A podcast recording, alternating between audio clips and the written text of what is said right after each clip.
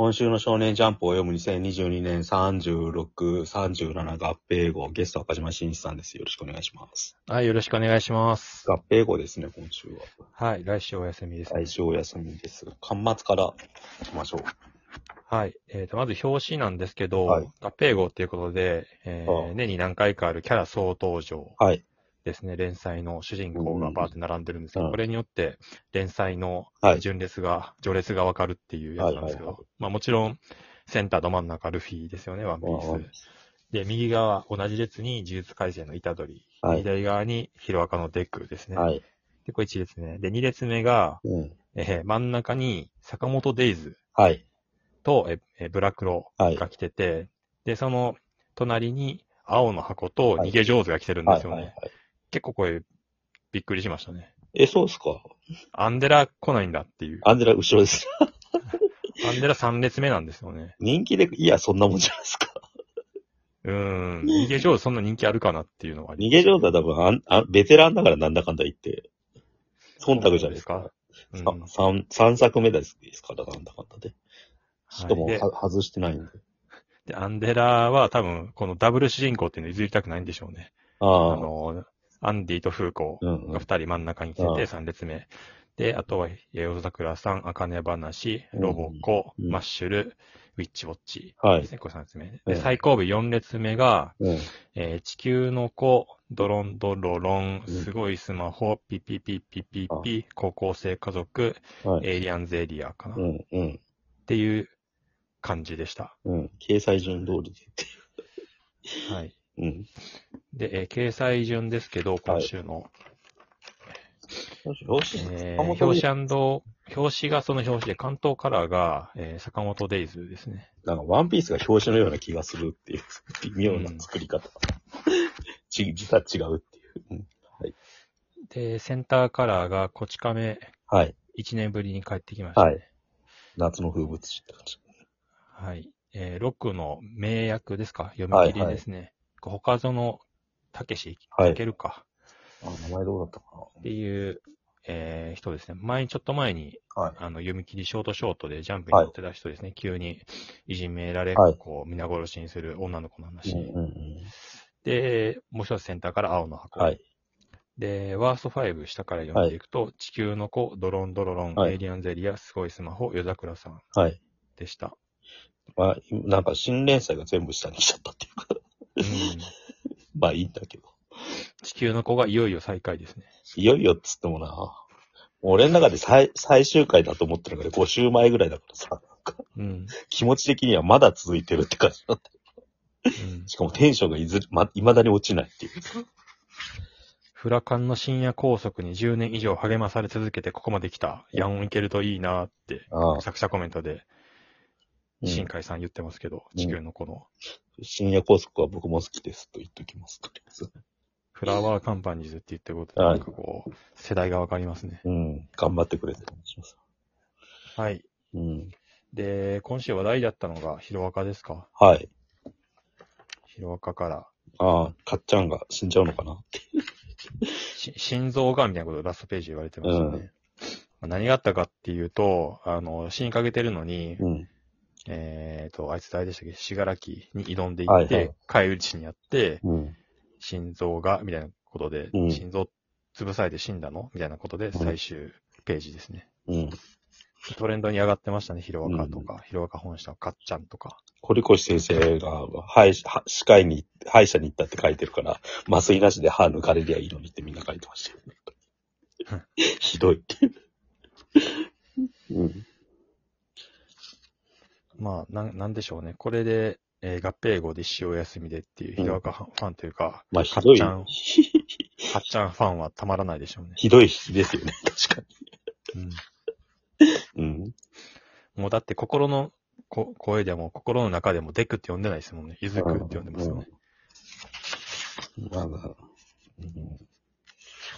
でも、どうせって感じがするん。だよな。えー、なんか？どうせ助かるんだろうっていう心の声が俺の中で聞こえてくるっていう。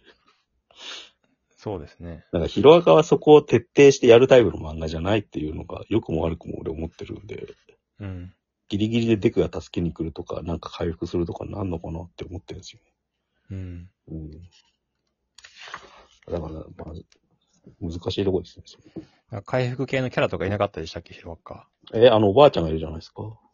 おばあちゃんああと、角が生えてる女の子。あー、うんはい。おばあちゃんはリカバリーババアだけなんだけど、そんなやついたじはいはい。まあ、直せるかわかんないですけどね。なんかうん。うん。エリ、エリがなんとかするのあーっていう感じですかね。エリ別のとこいんのかなでも確かに。うん。うん。はい。うん。そんな感じですね。でえっと、ワンピースはい。盛り上がってますというか、相変わらず。はい。うん。ストーリー的にはどうですか？えバギーはやっぱずっと気になってて、はい。バギーが多分最後勝つんじゃないかなと思ってるんですよね。うん。だからバギーが海賊王になるっていう、なんか。うん。うん。だから、ま、前も言ったけど、でですよね。ミスターサタンですよね。そうそう。で、ルフィたちはなんか影に消えてっちゃうっていうかさ、うん。基本的に名誉に気に、名誉を求めてないじゃないですか、ルフィって。うん。だから、冒険が終わったら次の冒険だ、みたいに言って、なんか残されたバギーが、伝説の王とかに、海賊王とかになって終わるとか。うん。うん。まあ、今週何があったかっていうと、うんバギーは置いといて、まずその、キャロットをですね、はい。モコモ広告うん。に、えっ、と、犬と猫が帰らずに、えー和の国にはいはい乗って、光月系の侍として生きてる、生きるので、うんキャロットにも国を任せて王様になって、うん。あのー、像、像を任せたっていうことになったってことはもうやっぱり、ちょっとだけ可能性があったと言われてたキャロットの仲間入りは、麦わらの一味の仲間入りはなくなったのかなっていううん。感じですまあ、ね。その代わりヤマトが多分行くんだろうね、この感じだと。うん。で、えっ、と、あとは、光月、えー、おでんのお父さん。はい。おでんのお父さん、すき焼きか。すはいき焼きが、えー、と、赤鞘たちに生きてたよって言ったってうんうんいうう、ん。明かしたっていうのと、まあ和のあとプルトンのことも話してますますね。はい。和の国の地下にありますよってういう。ん。それをどうするかですよね、なんか。うんで、それを、うんで前から言ってたこの、なんだっけ、沼沼の能力でしたっけ、はいはい忘れましたけど、の、えっ、と、能力者がうん話を立ち聞きしてて、あのか人に伝えなきゃって、あー前からあの人っていうことを言ってるんですけど、まあ誰かの、あの、手下なんですよね、うんうんどっかの。誰なのかまだ明かされてない。黒ひげなのか、シャンクスなのか、うんイーム様なのか、何なのかわかんないですけど。けど、家かなって感じですけど、違うのかな。うん。まあ、それ、で、一方でバギバギーなんだけど、ちょっと戻っちゃうと、はい。まだバ、ギーいいですか？いやストーリーを。何をやろうとしてるかなんですよ、こいつが。だから。はい。要するにさ、これ海軍に懸賞金かけてんですよ。海兵っていう。はい。あ逆にけん、逆軍隊の方に懸賞金かけて海賊に襲わせようとしてるんですよ。はい。で、バギーがやってることって海賊組合、組合だっけ？なんか派遣社員とかパソナみたいなことやってるんですよ。はい。海海賊の派遣会社作ってて、なんかう、ん。一番えげつないっていうかさ、なんか。まあだから、これ、なんていうの、グランドラインの竹中平蔵なわけですよ、バギーって。うん。そこら辺を考えると、ものすごい世相を反映してるキャラクターだと思うんですよ。うん。それが面白くて、うん、っうん。て話です。まあ、海兵を狩るっていうところで、なぜかうんミホークとか、クロコダイルとかが、うん。クロコダイルとクロコダインがもうよくわかんなくなってる俺も今どっちかなって思った。クロコダイルですね。ああ仲間に加わってるって。仲間っていうかもう、か、なんだ多分、そういうことにしてしまったっていうことなんだろうなっていう、思うふ 吹いてそういうことになってしてしまったっていうことなんだろうなとうん思ってます。建前上はバギーがボスだけど、強いやつがどんどん集まってくるっていう構造になってるんですよ。うんうんで、あとはそのさっき仲間誰になるのかっていう話で言うと、ヤマトがやっぱりなるんじゃないかっていうふうにはうん。言われていて、で、いつもルフィ、麦わらの一味って、一うん回国を助けた後に黙って出ていくんですよね。うんで、今回もそれをやろうとしていて、うん。で、えっと、桃之助うんうん。と、えー、誰でしたっけ？金右衛門か、はいには挨拶なしで出ていったっていう、なぜだうんみたいなことになってるっていう。うん。まあ、これはなんかもう、仲間には別れは言わないだろうっていうことはいなのか、はいはい。うん。あの、ずっと一緒にいたから悲しいだろうってことなのかわかんないですけど、うん。的なことを言っている。で、今週の一番の最後の引きになってるのが、そのヤマトが仲間になるのかどうかって、僕はこうで、次おでんのように生きるって宣言して、うん最終コマなんですけど、うん。っていうところなんじゃないですかね。そうですね。はい。で、ようやく和の国を出るから、うん。じゃあどこ行くのどこにたどり着くのってことになってきます。ああ、次の目的地がよくわかってないんですよね。方向だけは決まってるってだけですね。まあ、そんな感じですね。で、えっ、と、もう一個、ウウラヌスがどこにあるのかっていう話。ああ、うん。はい。で、それが明かされてない場所っていうところで言うと、うん。あの、例えば、巨人の国、エルバフなのか、うんあるいはなんかマリージュアとかにあるのか、うん。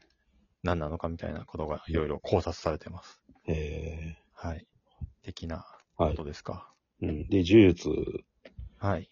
呪術はもう、うん、直哉くんと、マキちゃんが戦ってるっていうずっとそうですね。直哉が、あの、呪術を使っ、術式を使って、すごいスピードになるんですけど、まあ、破産や、みたいなことになって、うん。まあ、本人も、端末のコメント、作者コメントで言ってるんですけど、無限の次はマッハかよ、大丈夫かと思った皆さん、私も同じ気持ちです。ってね そうですね。自分で自分でも言ってしまってる。放射呪法です。うん。いや、なんだろうな。でもあれですよね、ブリーチみたいになってますよね、むしろ。そうですね。なんか、ここのバトルを細かく描いていってっていうだけのことになってますね、今。うん。なんかス、トーリー、大水のストーリーがどうっていうことじゃなく、渋谷事変までは誘白のトーンが強かったんだけど、今はむしろブリーチに近くなってるっていう。